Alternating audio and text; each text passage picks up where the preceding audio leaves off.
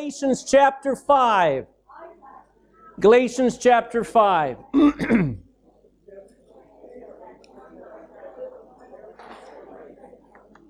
Buddy.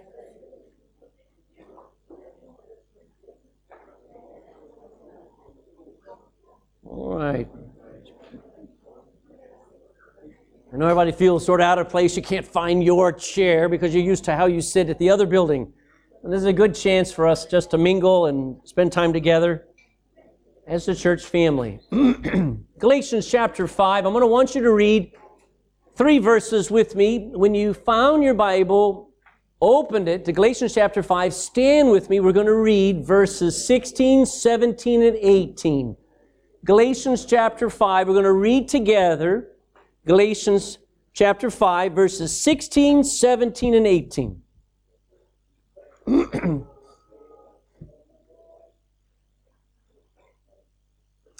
okay, let's read together. Begin.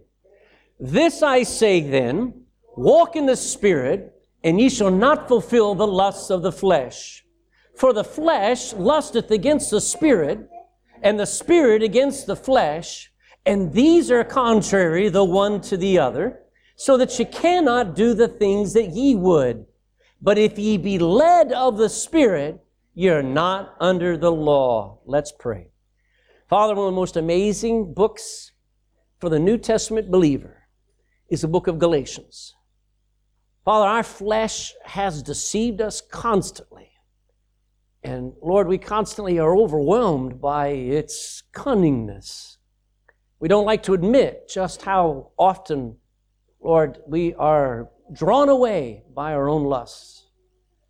There's not one of us who's not tempted, but there's too many of us that give in. Lord, here's a key. Here is a very important truth about how to get the victory. Lord, we need to learn about this battle because there's another battle that we're going to have to fight. If we don't win this battle in us, we will not win the fight that's around us. Lord, I pray for help this morning to preach your word with power and that it would be heard and believed and obeyed by every hearer here this morning. In Jesus' name, amen. Please be seated. All right, now I want to introduce you to this concept of walking in the Spirit, okay? And um, I'm not sure if you'll be able to see all this with the light. I'm glad for the weather. We're just going to see what we can do. If you've ever been around a fight, maybe a conflict between two people and you've watched them just take each other apart, or between two animals, I mean, I mean, some of them are fun to watch, you know, but um, if you've ever seen a fight, you usually try to stop the fight. You usually feel like you've got to try to get people to live in peace, to just get along. But the truth is, conflict is never easy to resolve. That's why the Middle East conflict continues decade after decade after decade. It's not easy to resolve. That's why there's so many divorces and separations. People don't live happily ever after because of conflict. Now, I want to show you a battle that is going on in every Christian's life that will never be worked out. That is never going to have a time where they're at peace until the day we enter heaven. And it's the battle between our flesh and the Spirit of God in us. It is, it is like the eternal battle between cats and dogs. It's like oil trying to mix with vinegar, and they never mix. But if you want God to win the fight in your life, there's a way to get it done. See, this is, don't be discouraged because uh, you have a choice. Matter of fact, you only have one choice, okay? And that is to not do what you want to do to be led of the Holy Spirit of God. That is the only victory for the Christian. I'm giving you the whole message here in just 30 seconds. If you want to live the victorious Christian life, if you want to have victory over sin that constantly deceives you, constantly destroys you, then you must follow the, the Holy Spirit through the Word of God, but as He leads you in a different direction, because He will always lead you to do right. Amen? The Holy Spirit will always get you, if you will let Him, to do right. You will not choose right. You will often choose your own way. You will often choose to give into your flesh. So, like we read there in the Bible, read it there in verse 17. The flesh, my flesh, lusteth against the spirit, and the spirit lusted. Now, when it says the word lust, it means intensely desires. And it uh, desires against the flesh, and these are contrary. They're against the other, one the other, so that you cannot do the things that ye would. But instead of me trying to do what I want, if I'm led of the Spirit and I do what He wants, no longer do I have to worry about my flesh. And it says it back there in verse 16, it says, if you walk in the Spirit, you end up doing what?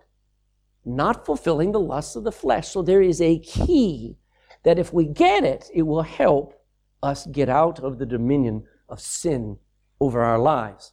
Now, this is just an introduction. There's going this is a two part, maybe three, but a two part uh, message about walking in the Spirit. First of all, go back to chapter 5 and verse 1.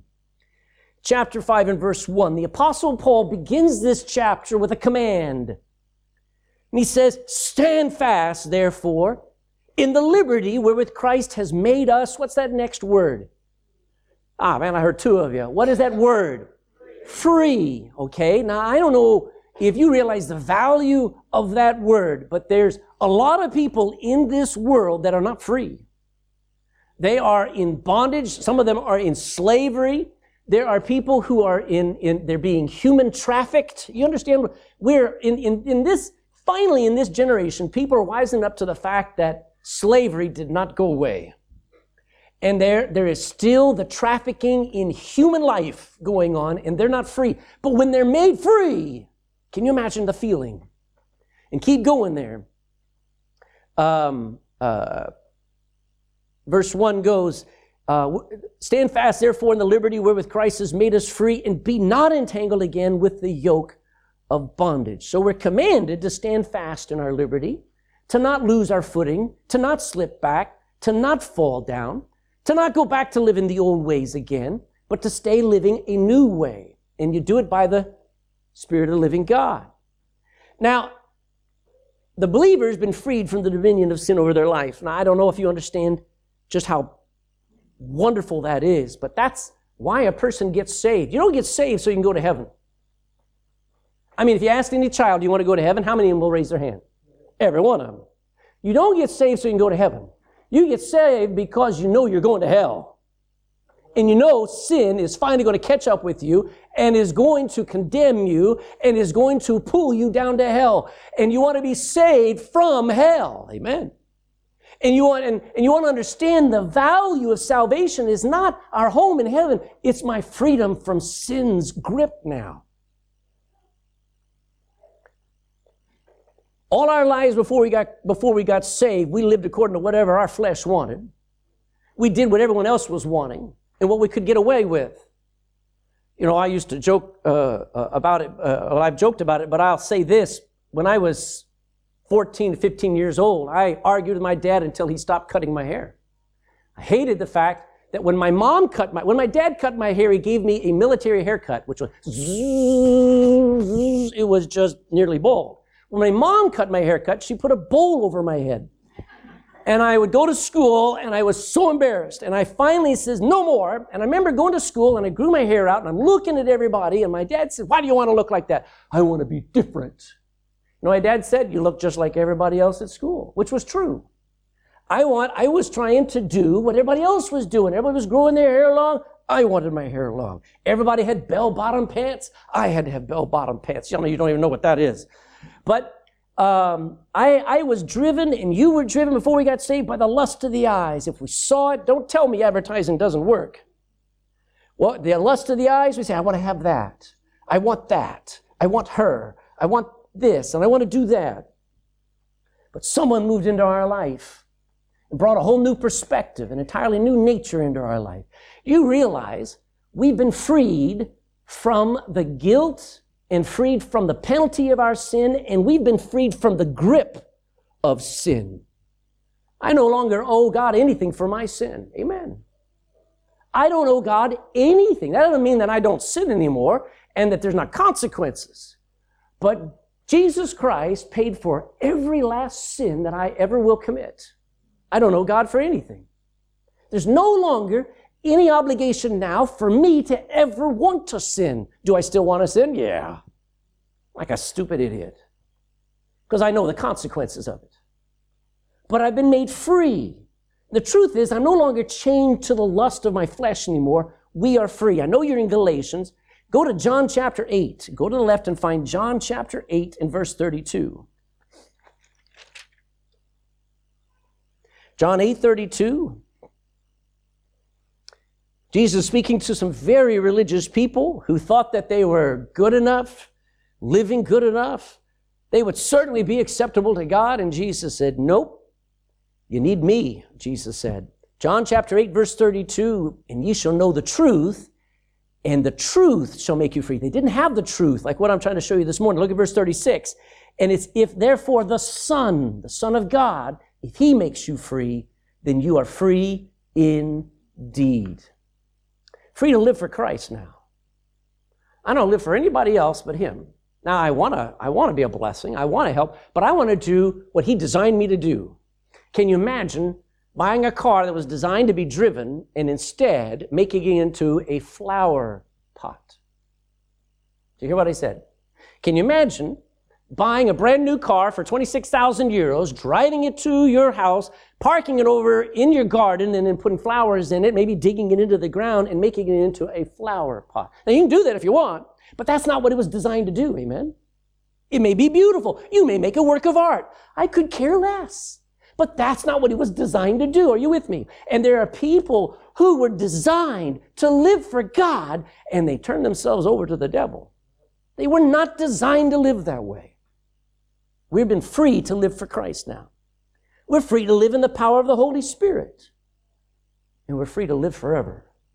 There's nothing going to separate me from the love of God now. But the third point is we have to be vigilant. That means concerned careful to not be brought back under the bondage of our flesh. Go back to Galatians chapter 5 and verse 1. Stand fast, therefore, in the liberty wherewith Christ has made us free, and be not entangled again with the yoke of bondage. You ever figured that? You know, sin is always like a spider's web. You can't just dabble in it without it actually taking your arm and then your, then your whole body. It, it snags us and then takes us all the way. I, I can't remember the, the, maybe you could help me, Brother Dan, but sin will always take you further than you wanted to go. What's the rest of it? It'll cost you more than you wanted to pay. Sin never just stops. And sin in our lives entangles us. And the Apostle Paul says, there is a new way to live, folks. Don't live that old way you're used to. So let's talk about salvation. What happened when a person got saved? I'm talking to believers this morning. If this is going over your head, just, just watch and see if some of it makes sense because the gospel's in here. And this is to show you that there is freedom in Christ, not prosperity, not happiness, but freedom. And my joy and my happiness, if you want to call it that, comes from the fact that I don't, I'm not guilty all the time anymore. I'm not constantly fighting God anymore. I'm actually, I'm doing what God designed me to be and to do now. So, uh, what happened at salvation? Now, here's a great truth. Unfortunately, God, when you got saved, when you got born again, that is a Bible word, by the way. When you got born again, God did just dump the old you and replace you with a perfect you. Not yet, at least. Now, some of us are nearly perfect, right, Brother Dennis? We're nearly perfect, okay. But we still got some flaws, a lot of them. And so when we got saved, some of, I don't know. I still remember the day I got saved. I remember the day I bowed my head and I cried out, God, I'm lost. I have, I have no idea how to find you, but if, if you're looking for me, I'm here. and I, I, I, can tell you, I wish that God would have taken everything that was wrong about me and thrown it away and just made me all new again. Wouldn't that have been wonderful? So I never sinned again. So I never was tempted again. So I never said another harsh word. So I never took advantage of another person. That's what we wish happened, but that didn't happen. Instead, he added a new nature to your nature. It's his nature. Go to the Gospel of John. Back to the Gospel of John, chapter 14 and verse 16. John 14 and verse 16.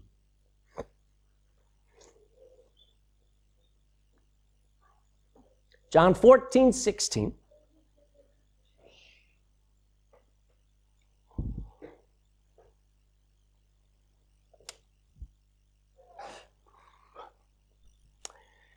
And I will pray the Father. This is Jesus speaking to his disciples. He says, I'm going to pray to the Father, and he shall give you another comforter. Wouldn't it have been wonderful to have been around Jesus? It just would have been a comfort to be around him. There was no need, no lack.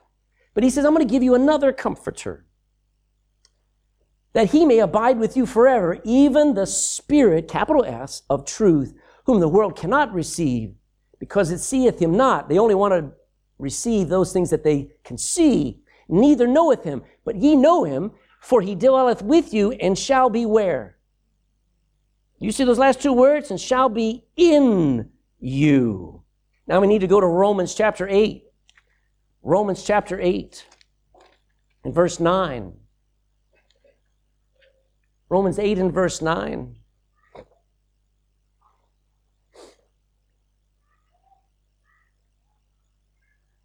We're going to read down to verse 11. It says, But now, but ye are not in the flesh, not anymore, but in the what? If so be that the Spirit of God dwell, next two words, in you. Now, if any man have not the Spirit of Christ, he is none of his. That ought to terrify you. If I don't have the Spirit of Christ in me, then I don't belong to him. And if Christ be in you, the body, your body is dead because of sin. It is, it is, it has never helped you one day. But the Spirit is life in you because of righteousness. Verse 11, but if the Spirit of Him that raised up Jesus from the dead dwell in you. Think about that for a minute.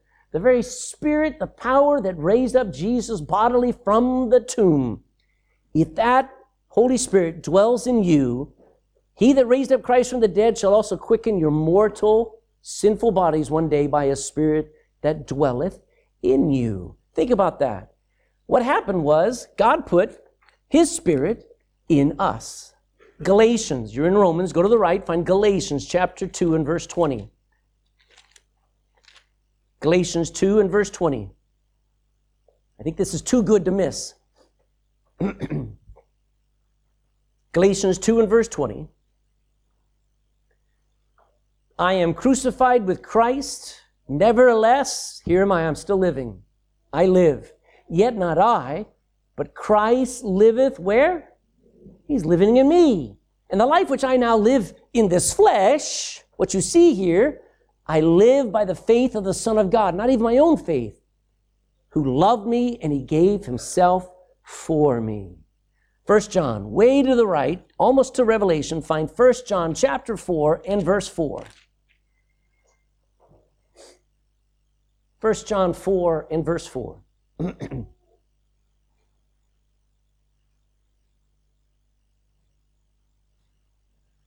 Year of God, little children. You belong to Him and have overcome them. Because, look at these words, greater is He that is in you than He that is in the world. I like just nailing that down and I said, you know, God, you didn't abandon me and just, just give me some new rules to live by. You actually came and you dwell in me and you give me a strength and an ability to live by whatever you ask me to do.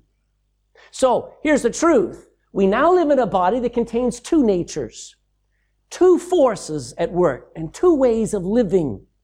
We, we have a flesh and we have the Spirit of God. And when God gave us the Spirit of God, He gave us all we need to live in victory, even though I still want to sin. So, what's the flesh and what is the spirit? Let's just figure this out. Your flesh, when the Bible talks about the flesh, lesson get the spirit, and the spirit against the flesh, the flesh is two things. First of all, it's all the physical things that you're born with. It's your gender, it's your height, the shape of your face, your skin color, your hair color, all your, your organs, your brain, your lung, your most muscles, your bones, uh, you remember in Genesis it says, uh, Therefore shall a man leave his father and his mother and, and uh, uh, shall cleave unto his wife, and they twain shall be one what? Flesh. Okay, so there's, there's you and me. It's just, it's all the physical things about us, all the chemicals, all the hormones that flow throughout your body. That is your flesh. And never be ashamed of the fact that you are who you are, because the Bible says, I will praise thee. This is David talking to God. For I am fearfully and wonderfully made, and that my soul knoweth right well. God, God didn't make a mistake when He made you the way He made you.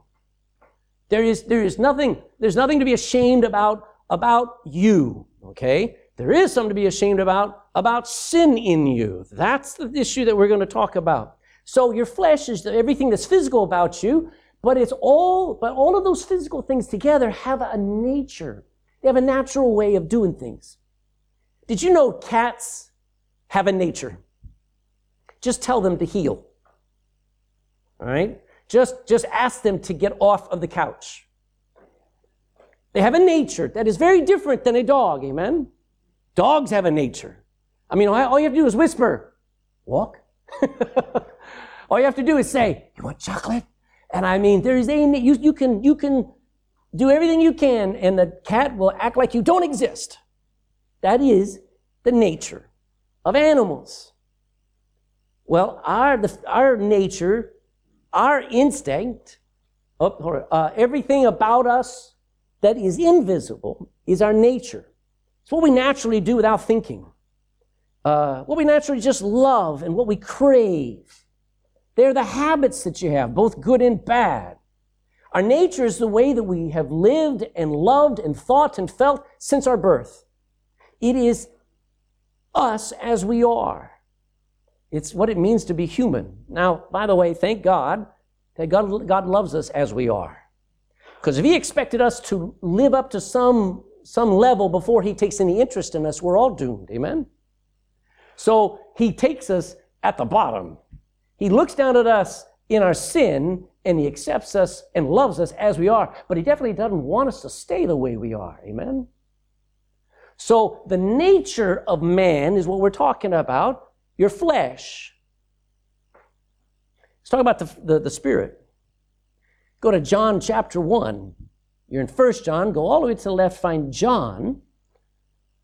Matthew, Mark, Luke, John chapter 1. And the Spirit of God in me is a person. John 1, verse 10.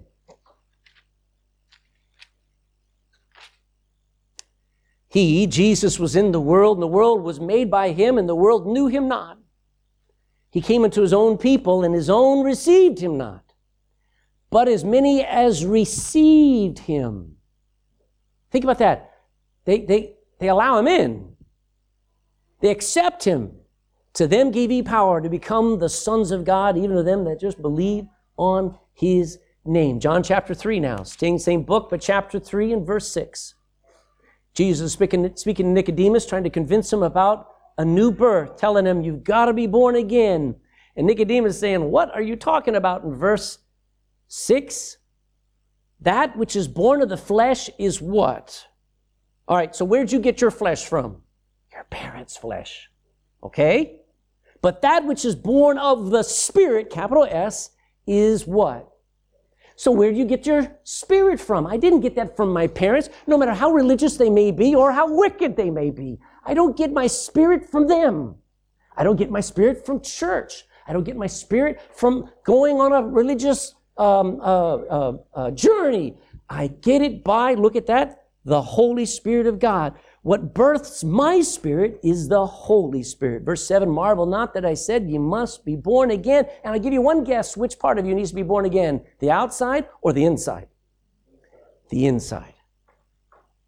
Now, when you do get born again, he brings a totally new nature into a believer, his nature, a supernatural way of living. Now, you can compare it to a marriage where a guy falls in love and he uh, convinces his, the love of his life to marry him, spend the rest of their lives together, and he's he's like in front of her, he's the perfect gentleman, but at home he never does the dishes.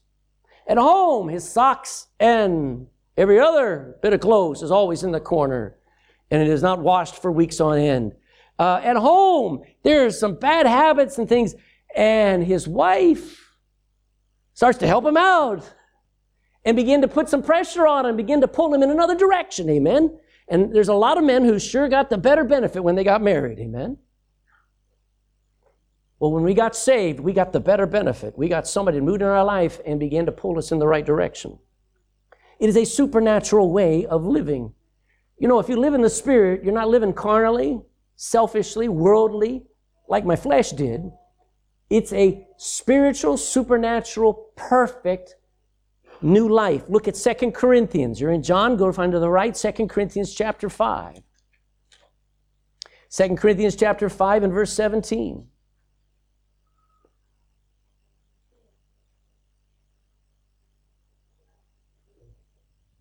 Second Corinthians 5 17 says, Therefore, if any man be in Christ, what is he now? He's a new creature. Old things are passed away. Behold, all things become new. Now, when I got saved, guess how long my hair was? About down to here. The moment I got saved, do you think my hair went shoot like that? It did not. You think the moment I got saved, that all of a sudden, you know, um, I don't know, I stopped, I stopped uh, uh, instantly saying uh, the Lord's name in vain? Do you think I just, do you think everything became perfect in my life? No, but there was a part of me that now was perfect in my spirit. Go to First John. Go to First John. First John chapter 3.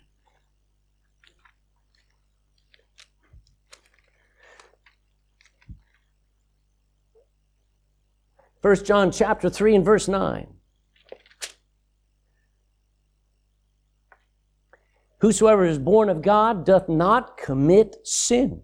For his seed remaineth in him, and he cannot sin because now he is what? All right, but look at verse 8. He that committeth sin is of the. For the devil sinneth from the beginning. For this purpose the Son of God was manifested that he might destroy the works of the devil. So there's a part of me that's born of God. There's a part of me that's born of the devil that just loves everything dark, that loves darkness rather than light. And there's a part of me that loves light and loves righteousness and loves God. And believe me, they do not get along. So, which part of you was born of God? Was it your flesh? Not your flesh, it was your spirit. And that's the part that's been born again, regenerated, made alive. You know, when you got saved, you did get new interests. I was not interested in the Bible when I got, before I got saved. I was not interested in church. Church, we only went once every couple of years, if that. And when we went, I was a young kid, so it was an opportunity just to lay down and go to sleep in the, in the pew. There was no interest there. I used to, the old days on the radio, you're driving in the car. I was 16 years old, got my driver's license very early. I'm driving in that car and I'm tuning the, the radio there, trying to find something different to listen to. And all of a sudden you'd hear a gospel song and it sounded like somebody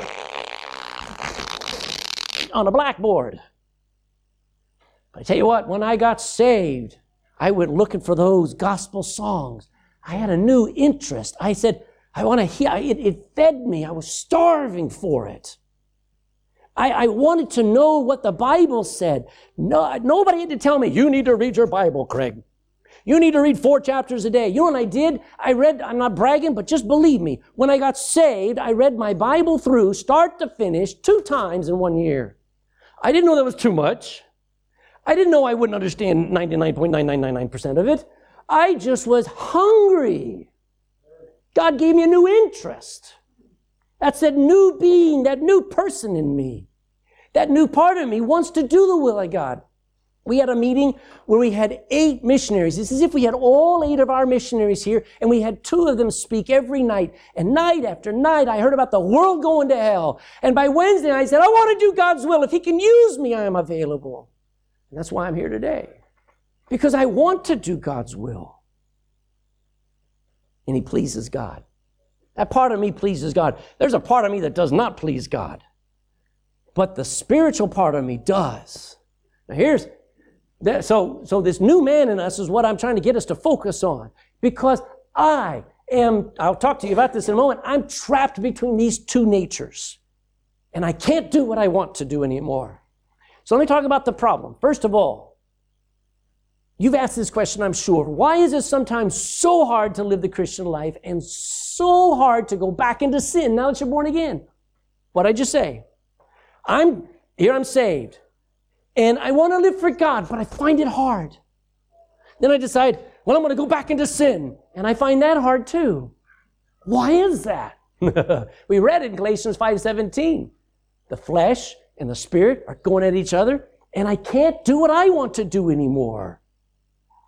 Um, these two natures are at war. They never will get along with each other. they keep you doing from what you want. They pull in two directions. My flesh reaches towards something that excites it, that feeds it, while and makes it makes it feel important. While this, my spirit yearns for and reaches for something that feeds it, that interests it. There's more about that in a moment. Between these two natures is me. The real me, what you can't see, the soul. And my soul is constantly having to choose which one I want to win. And I'm burned out wrestling to always make the right choice. I get discouraged a lot. I don't know if you ever do, but I get discouraged a lot. I have regrets. I constantly am disappointed with myself. Anybody else like that? Amen.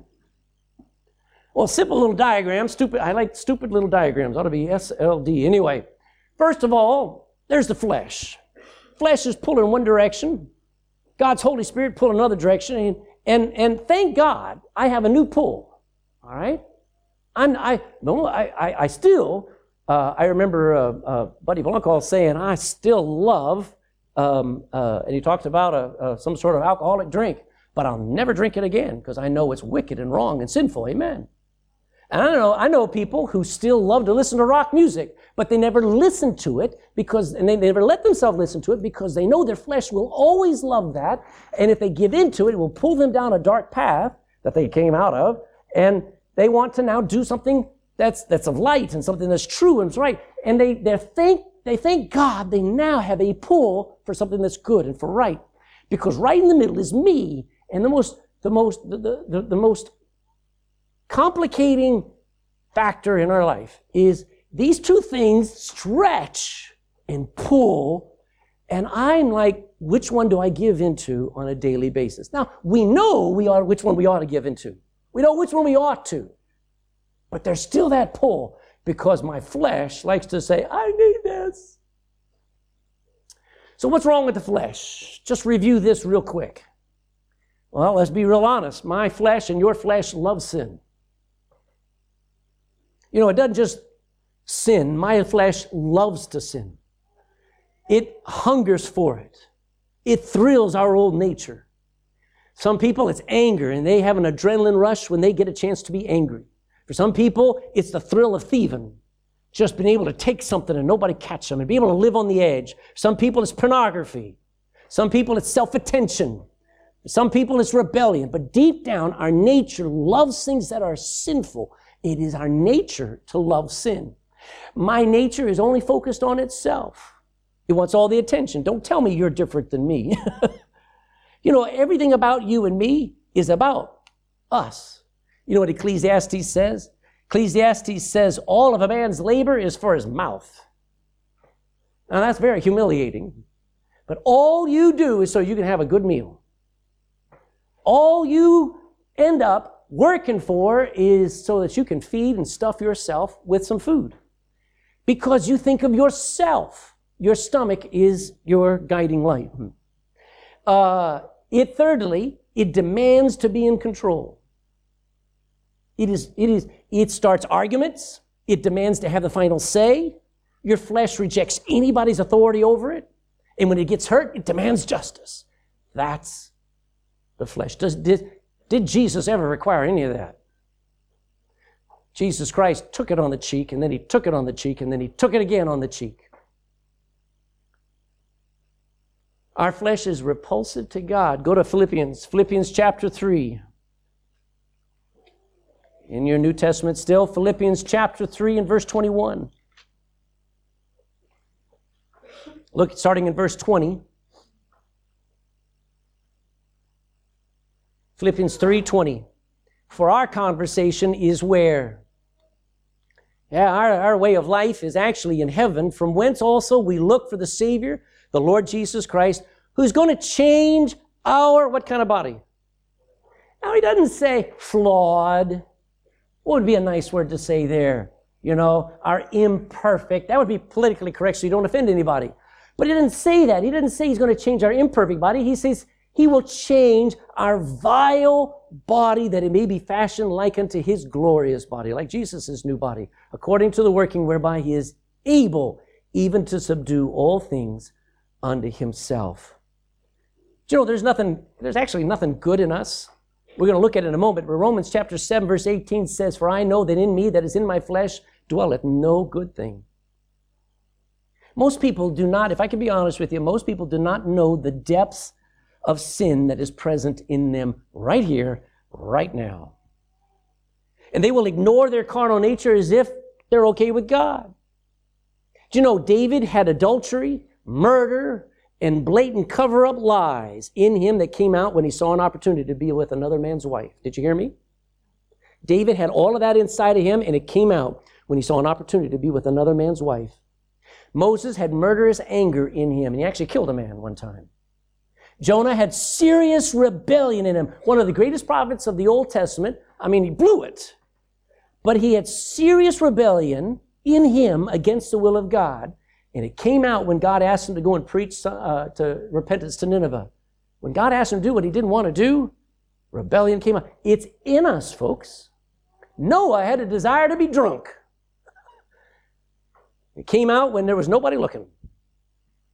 What we are naturally in the flesh is repulsive to God. But here's the big deal our flesh is at war with God. Go back to Romans chapter 8. Romans chapter 8 and verse 6.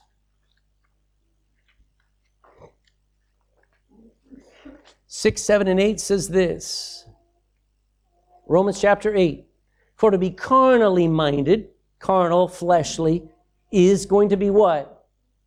Death. But to be spiritually minded is life and peace. Because the carnal mind, how I think when I'm carnal, what I want when I give into my carnal mind, is enmity against God. It is not subject to the law of God, neither indeed can be. So then they that are in the flesh cannot please God. Why? Because we're at enmity. Enmity means at war. It means conflict. My flesh has its own lust, its own desires, its own demands, and it will not give an inch. I don't care how good God is to me, my flesh still is selfish. That's why, that's why it's got to be kept under control, folks. That's why I find God's laws and God's rules good. That's why when it tells me I should do things one way, when my flesh wants to do another way, I go, I choose God's way. That's why I have no confidence in my flesh, because my flesh will always lie to me. And that's why I need to learn to obey the Holy Spirit. You're in Romans chapter 8, look at verse 5. For they that are after the flesh, if you're after the things of the flesh, if you're after satisfying the flesh, if that's all you're after, then they do mind the things of the flesh all you think about are going to be the flesh. But they that are after the Spirit, they will mind the things of the Spirit. That's why I got to just mind. Did you ever, didn't your parents ever say, you better mind your older brother? Did you ever hear that phrase? You better mind your manners. Did you guys ever use that phrase? That means obey. And that's why I got to learn to obey the Holy Spirit in my life. So, um, if we live by the flesh, let me contrast and show you what happens. Then I'll try to diagram, I'll try to act it out here in a second. First of all, if I try to live by the flesh, the Holy Spirit will fight against me when I try and do wrong. Amen. Thank God. Uh, the Holy Spirit will always hinder me from sinning against God. Amen. I, I don't know if you have ever had the experience where you just, you just, your, your, temp, your, your blood pressure raises, your, your, your face becomes flush, your heart begins to beat, your fist becomes clenched, and you just start to get angry, and the Holy Spirit says, Stop. And you know there's that guilty feeling inside of you, and you say, I'm not listening. but there is a hindrance that makes you stutter when you want to just blast. Uh, you know, sometimes it's good to pray for hiccups when, when you're getting into sin, amen? If I try to live by the flesh, I am trying to please the world around me. I want, I want the world to see me live like everyone else around me. But my flesh, if I try to live by the flesh, I will never please God. And that's not a Christian life. I was not designed to please anybody else but Him. God will, say amen, chasten me. Amen. If I try to live by the flesh, God will catch me and humble me and chasten me. He will not damn me now, but he will chasten me like a child, like a, pa- a father does his child. and I'm miserable. You ought to read Psalm 32. We don't have time today, but Psalm 32 has David uh, describing saying, When I kept silent, when I, when I um, uh, tried to live in my sin and I would not humble myself and repent, I aged. I, I grew older. I dro- dried up. It was terrible until I finally repented and I came back over to living in the Spirit. I was miserable in sin. And one of the ways that you know that you're saved, one of the ways you know you're saved is that when you go back to the pub and you pick up that drink and it doesn't give you the buzz like it did. And you used to be able to drink three or four pints and it just puts you where you're just placid. Now it takes eight. Used to be you could get entertained on by watching two or three Netflix things. Now you got to watch hours of them before you get any kind of entertainment. You know why that is? You're miserable. You can't be saved and carry the Holy Spirit into that sin and be happy. And it will only reap death. We read that. The, the end thereof is, is, is death. Look at Galatians chapter 6. Got to show you this. Go back, go to the right, Galatians 6 8.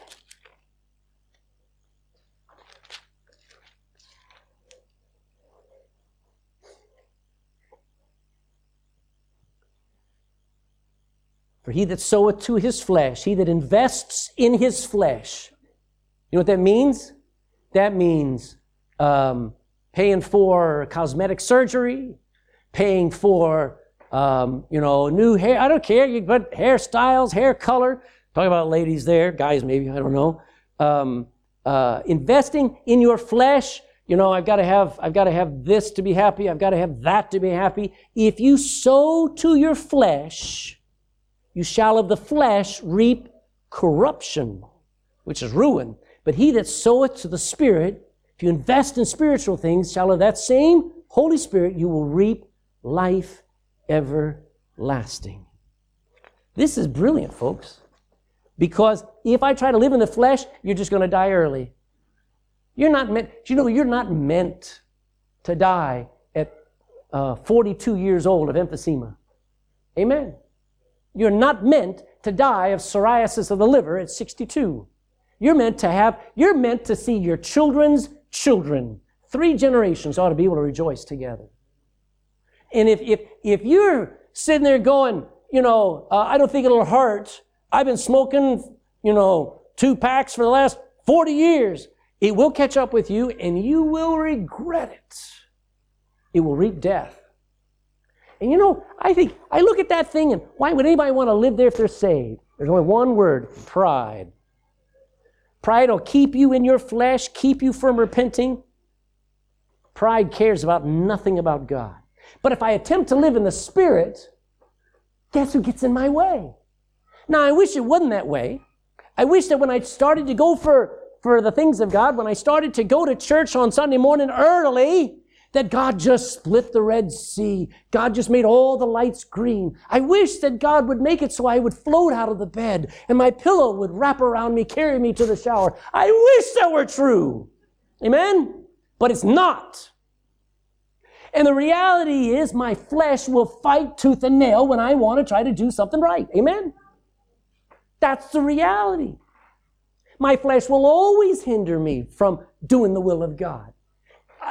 I'm trying now, if I'm attempting to live in the Spirit, I'm trying to please God to live like Jesus did. But I will never please the world. My flesh will never please God. And let me tell you, if you're saved, your friends will only want to have a good laugh of you. They will want you to pick up that bottle. They will want you to take that drug. They will want you to watch that filthy film, not because they want you to be like them. They want to make a laugh out of you. They want to ruin you and watch you fall, and you'll never please them. They just want to crush and ruin you and then walk away and watch you wallow. You will never please the world now that you're saved. They know you're different. And the world will, just like, listen, God, when I go off into sin, God gets me. When I go off try to do something good and godly, the world will get me. 2 Timothy 3.12 says, Yea, all that live godly shall be blessed. Is that what it says? No, they that live godly shall suffer persecution. But I'll be joyful. Overall, I wouldn't trade one second of my new life for anything I had before I got saved. Amen. And that doesn't mean that my new life has been all honky dory. But, joy, but I'm basically joyful even though I battle discouragement sometimes with my flesh.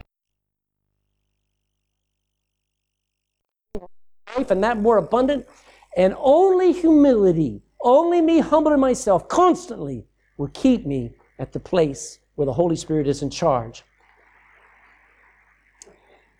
Listen to how Paul puts a conflict. Let's go to Romans chapter 7. This is one of the reasons why we've got to drop our ceilings so that that sound doesn't come through. But aren't you glad the water's not coming through? Romans chapter 7. Hopefully, just a passing shower. Romans chapter 7, verse 14. For we know that the law is spiritual, but I am carnal. I am sold, slaved under sin. For that which I do, I allow not. Those are parents. Well, I'm allowed to do it, but you're not, kid. For that which I allow, sorry, that which I do, I allow not. For what I would, that do I not. But what I hate, that do I. Do you see a conflict there? If then I do that which I would not, if I end up doing what I don't want to do, I consent to the law that is good for me. I need the law to show me when I've crossed it. Now then, it is no more I that does the sin, but sin that dwells in me, in my nature. For I know that in me, that is in my flesh, dwelleth what? No good thing. Verse 18. For the will is present with me, but how to perform that which I which is good, I find not. For the good that I would, I do not. But the evil which I would not, that I do. Now, if I do that, I would not. It is not. It is no more I that do it, but what is it? It is sin dwelling in me, in my nature. I find in a law, I find a force that when I would do good, evil is present with me, stopping me. For I delight in the law of God after the inward man. But I see another law in my members, warring against the law of my mind, the decisions of my mind, my desire to do right, and bringing me back into captivity to the law of sin, which is in my fleshly members. Oh, wretched man that I am. How does he feel about the conflict? He hates it. I, I just hate what I go through. Oh, wretched man that I am. Who shall deliver me from this body of this death? Verse 25, who is it? I thank God through Jesus Christ. So then, our Lord, so then with the mind, I myself serve the law of God, go in one direction, and with the flesh, it serves the law of sin. Look at chapter 8, verse 1. There is therefore now no condemnation to them which are in Christ Jesus, who walk not after the flesh, but after the Spirit.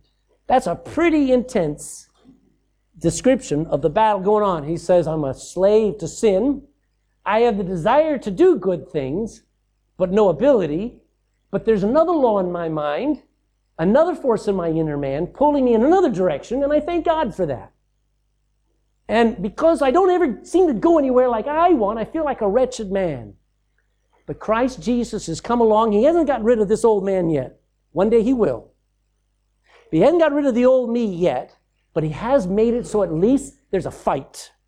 At least he has freed me from the slavery of my own desire to sin. And now I walk in the Spirit instead of in the flesh. That's my goal. Let me get to the main part of the message, which is where we're here this morning. Here's the point walk in the Spirit, Galatians says. If you're led of the Spirit, um, uh, you shall not fulfill the lust of the flesh. So, listen to the progression. The lust of the flesh pulling you in one direction, the lust of the spirit pulling you in another direction. Okay, now I need, I need Darren, I need you here, and Dean, I need you. All right. All right, Darren, you're my flesh. All right, you're good looking, you're handsome, you, uh, you know, you're smart, uh, you're wealthy. You're my flesh. Okay. You're the spirit in my life, okay? You love God. You want to do right. You don't think of us. You think of what His will is. You, you and me, we think of us. We think of what we want. Now, which one do you think it is? Which one's easier for me to go with and to go with the pull of? All right, now, so you're going to stand there. Okay. Your, in, your interest is to go that way. Okay. Your interest is you're going to want to go that way. Okay. Now, I've decided I want to go. The Holy Spirit's telling me I need to be in church. I need to be under preaching. I need to have my Bible open. I need my heart broken. I need my mind renewed. I need my, my joy restored. So I'm going to church. Amen? Amen. Isn't that what we're supposed to do? Uh, would you lead me there? All right, we're going to go that way. Let's go. No, stay there. Yeah, okay, good. So all of a sudden, what is wrong? As soon as I attempt to do it, my flesh says no, and he'll give me every excuse why not to do it. And then I decide, nah, I won't, I'll stay home today. Listen, I decided I'm going to watch, I'm going to binge watch Netflix.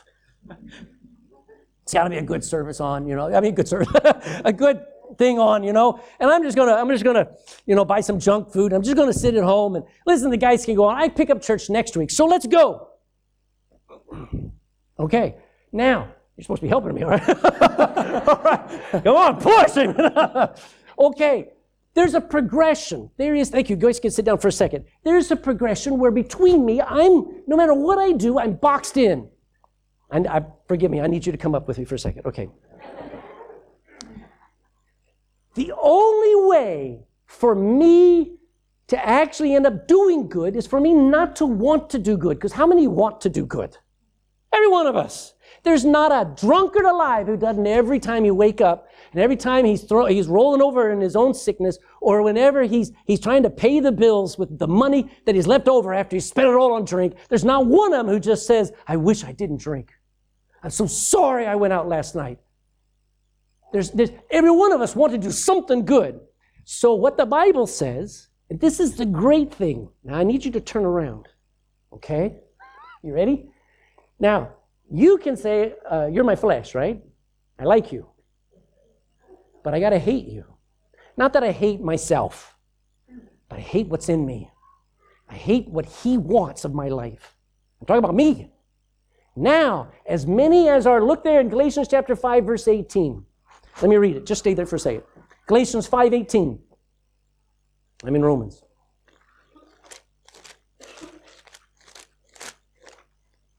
Galatians 5:18, but if ye be led of the Spirit. Okay, so is there a war? Turn around for a second. Is there a conflict between these two?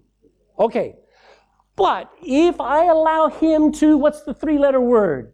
Lead. You see, when I'm trying to do this, I'm sure the, the Holy Spirit's trying to help me go against my flesh, but I'll never get, I'll never get the victory like I want. And when I'm trying to do this, you say this way, you're trying to push this way now, I will never have fun push. In the, I'll never have fun living carnally, ungodly, now that I'm saved. So what I need now is to follow. If I would be, now I want you to take me to church. Okay? I want you to tell me what to do. I want you to tell me when to get up. I want you to tell me who to be a blessing to. I want you. Thank you. You stay there. when I yield to that still small voice of the Holy Spirit, He will scream, but He will say, Walk this way. And if I will desire, now you can sit down. If, if you want to walk in the Spirit, you're going to have to be led of the Spirit. If you want the fight to go on day after day after day, go on. But you're going to have to decide, Lord, lead me out of this fight. You take me where you want me to go. You tell me who to bless. You tell me who to serve. You tell me what to say. You tell me when to shut up. then you're walking in the Spirit. So, what, is it, what does it mean? Let me just give you some thoughts. Number one, write these down. Choose what the Holy Spirit wants for your life, not what you want for your life. You may want things good. You, you say, I want, I want that woman to be my wife. I want to live in that house. I want to go to that church. I don't want to go to that church. I, all of those is us. When's the last time you actually prayed, Lord, what do you want? Who's the right person for my life? I don't know how to find them. I feel like Adam. I don't know how to find the right wife. Lead me. That's being led. Mm. Choose to do what the Holy Spirit wants. So, how can we walk in the Holy Spirit? Write these down. Number one, starve the flesh for a while. starve the flesh. You'll find out just how strong a grip your old nature has on you when you don't feed it. There's not a man in here who goes more than six hours and is not grouchy. Go without eating for a little while. Don't entertain your flesh. Switch off the TV and don't watch it for a week. The first three days will be hell on earth. You go, I'm not happy. what you mean is your flesh is not happy. And you're learning to not give in to, your, to its demands. Just keep your mouth shut.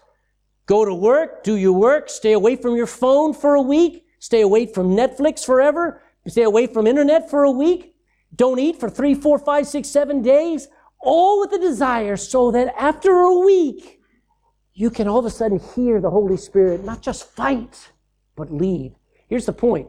We take the teens away and the young people away to youth camp, and we, we start on Monday and we collect their phones, and they're like, and they can't breathe for the first six hours. And, and then come Tuesday, and we're preaching our heart out and we're singing and they're like this, uh, so miserable without my phone. And come Wednesday, uh, Thursday, amen, woo, praise God, uh, Friday, woo, amen, let's live for God. And then we give their phones back to them and they're back to hell on earth.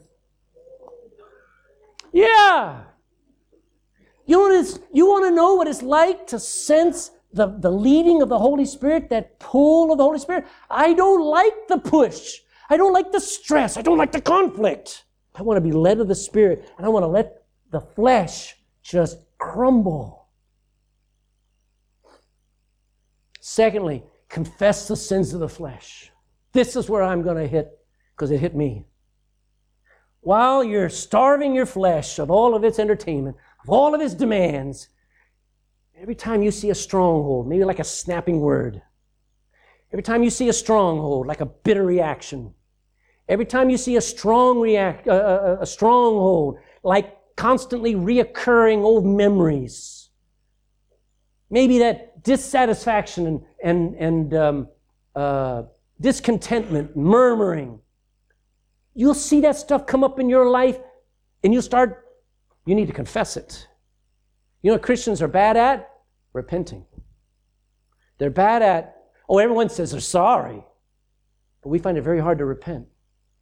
And when God dredges up and when God brings up that old sin that is like, like sewage in your life, and you just sort of cover it over, guess what? It just gets deeper and it stinks worse. So confess it. Most of our conflicts rage because we never rob our flesh of the power it has. Just for the flesh, we keep old records of hurts and abuses.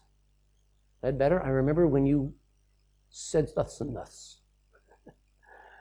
we refuse to humble ourselves to those that we have hurt. I'm not going to say anything to that. She doesn't deserve it. We worry about our image. We worry about what people think. I don't. Can you imagine if I called right now and I said to this church, I says, we're going to have a time where we're going to get our face before God. We're going to ask God to forgive us. We're going to ask God to wash us and, and help our family, starting with us. We're going to repent of the strongholds. Some of you just grip your seat. You know, that's the flesh. Third, hunger to sense the leading of the Spirit of God. Hunger. Instead of instead of having a fight, instead of being in the middle of a fight, wouldn't it be nice to just be led out of that fight and into victory?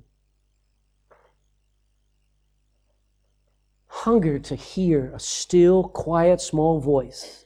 By the way, you got to be very quiet to hear it. That's why you have a quiet time in the morning where you open your Bible and nobody else is up and you just listen to the words as if you're at the feet of Jesus. That's why sometimes I like to read out loud.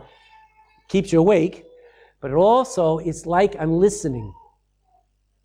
You know, if I had, if, if, if we had a fresh baked tart, an apple tart, and uh, somebody brought it in that back room, after a few seconds, that, that aroma starts to go through the crowd. Everyone would be going, and you'd be attracted to that aroma, amen? That's the yearning you should have for the Holy Spirit. You know, if you were walking in a desert and you heard the sound of running water, you'd start running, wouldn't you? You'd follow that sound. you come home and there's an aroma of perfume that your wife wore when you were dating, you'd pursue, you'd pursue that perfume. Amen. Amen. Follow the Spirit's leading. Third, fourth, yield to it. No matter how difficult, God doesn't ask you to become a monk. God doesn't want anybody to be a nun or a priest or live a boring, empty life. I, you, don't, you don't realize how many people have told me, you know, Ledbetter, I, I couldn't be a Christian. It'd be a boring life. what? You have no idea what you're saying. It's different, but it's definitely not boring. Yield to the will of God. Do you know what the lusts of the Spirit are? Go to Second Corinthians. You go, you're in Galatians, go to the left. Second Corinthians, a few pages, chapter 5. 2 Corinthians chapter 5 and verse 14. For the love of Christ, 2 Corinthians 5, 14. For the love of Christ constraineth us. Actually, actually surrounds us and holds us and pulls us. Constrain is to, to actually have a grip on us. Wouldn't that be nice to just be constrained with the love of Christ? Well, we are. Because we thus judge now that if one, Jesus died for all, then guess what? Then they were, then everyone is dead spiritually. And that he died for all, they which live, those of us who have been born again, should not henceforth live unto themselves, but live unto him which died for them and rose again. Who do I live for now? Him. The whole world's going to hell. The whole world's lost without Christ. I'm glad there's some that are saved all over the planet. There are churches just like this one, preaching the gospel, the Christians who get together. They're not perfect at all. But let me tell you this there is a world. Jesus died for the whole world. And when God has any will in my life, it is so that people get saved. I don't care whether you're a, a chemist or a mechanic or you're a, um, a, a, milk salesman or a car salesman. Pity that. Uh, don't, it doesn't matter if you're a banker or a politician. Uh, don't, don't be a politician. Uh, whatever you are, you're supposed to do something about getting people saved. That is the will of God for your life. Yield to His will, which means witness on the job, which means be a light on the job. Never be ashamed of your Christianity on the job. Hmm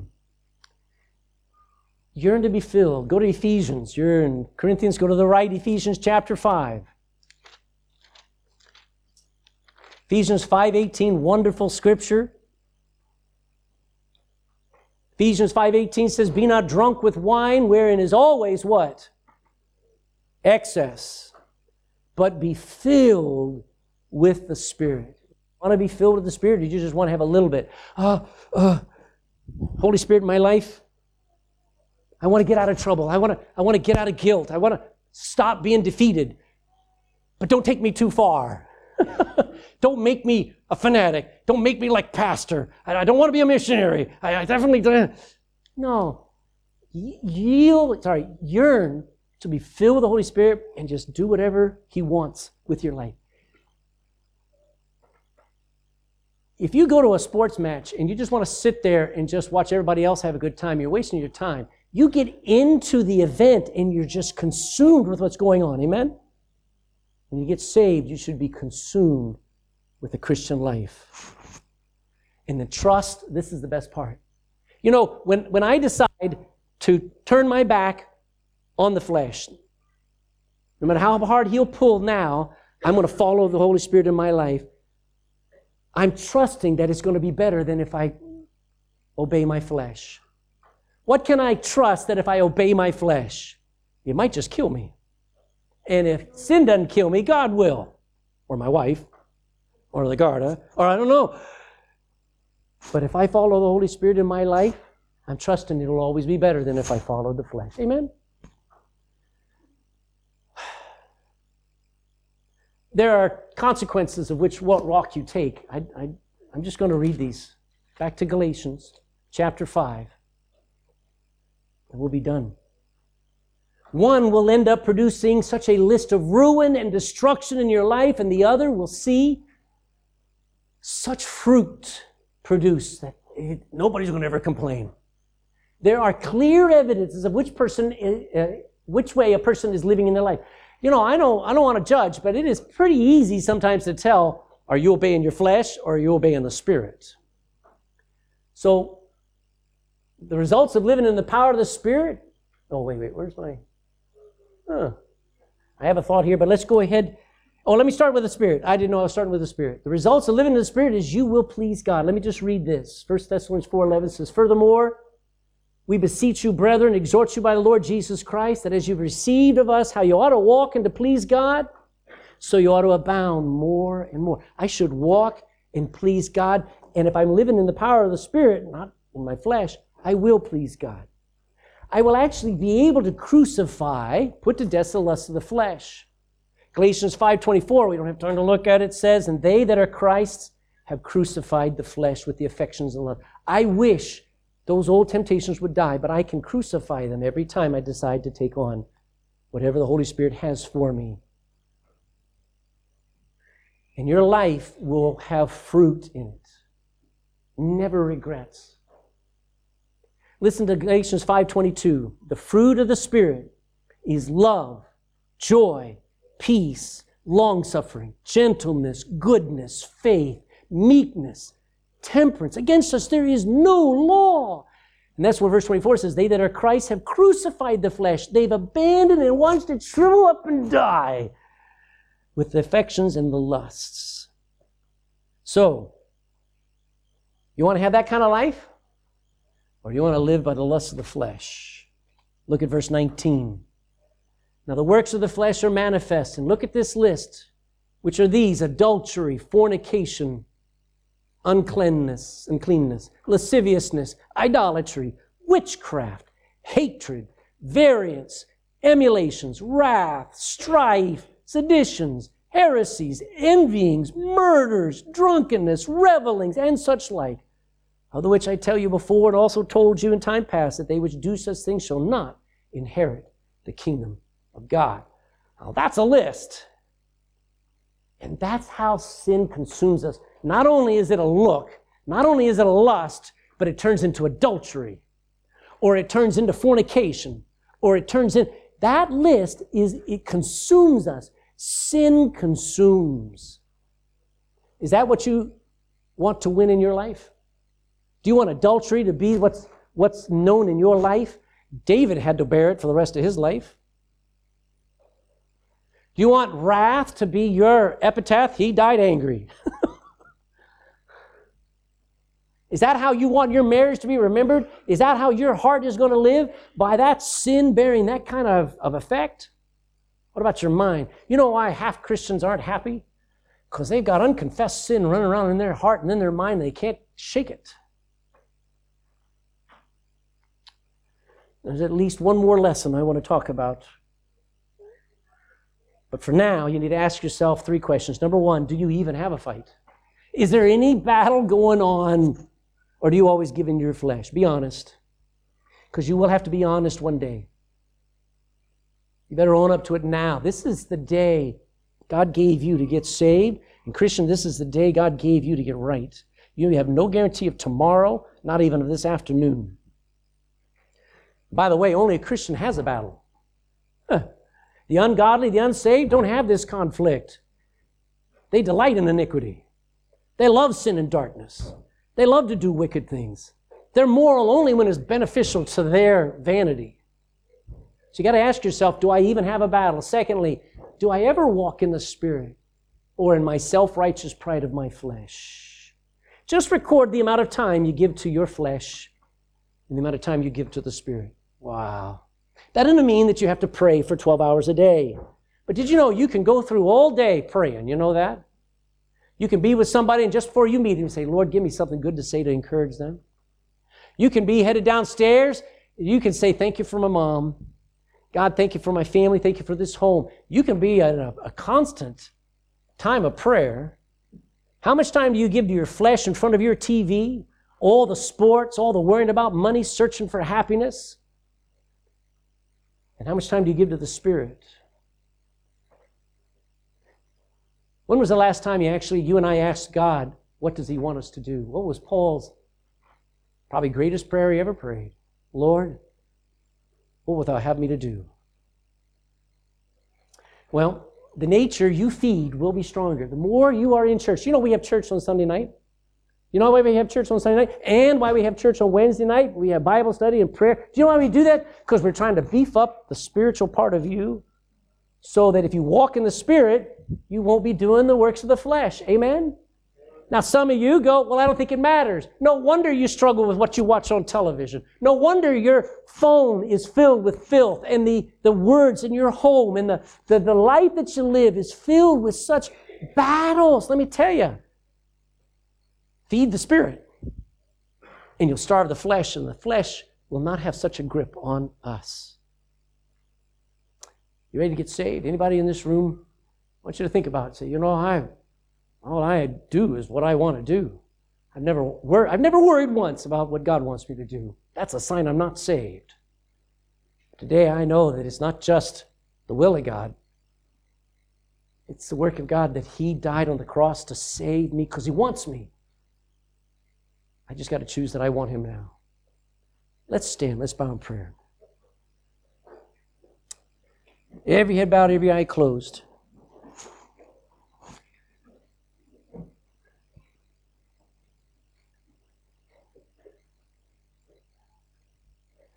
we live in a, uh, if I can be honest, we live in an age where we really don't think we do that much wrong. And yet we know that around us is such evil. It's not like, it's not innocent like it was in the 1950s, 1960s, 1970s. It is blatant. It, there is an absolute upheaval going on in our society. And so we kind of go along with it. Let me say, if you're tired of that, let me ask you. It's because, uh, let me ask you to consider, it probably is because you're just going with the flesh. And the flesh is going along with the world. And if you ever want to battle the demonic forces that are in this world, you're going to have to battle and win the fleshly forces in you. If you can't win this battle in you first, you're not going to battle when the devil puts his pressure on you. You're not going to be able to battle when he when the world puts this pressure on you. It starts with being born again. I just encourage you to understand Jesus died for you because he knew you couldn't live the Christian life, because he knew that you would always struggle with sin. And he, instead of just fixing you now, he will one day, you'll get to heaven and there'll be no more sin. But he gave you a new nature, he gave you himself. He did give you himself, why don't you decide to follow him? Father, I ask that this, this message would be life changing for somebody in this room. To be clear that it's not just a battle. We know there's a fight, there's a war, a conflict going on. But I want to turn around and I want to decide to be led of the Spirit. I want to know what it's like to know when you're telling me to do something different than I want to do. I want to know it's you compelling me, constraining me, calling me to do something that would just please you. Nobody else may be happy with what I do, but I just, I'll do it if that's your will for me. And I got to convey to this crowd, Father, they've got to invest in the Spirit. They've got to sow to it. They've got to invest time to spiritual things. And they would not take it for granted that they have a responsibility to be in your word, to spend time in prayer, to be together as a church, and to grow as a church so that we can be led of the Spirit. Lord, help us today to be spiritually minded like we've never been before. In Jesus' name, amen.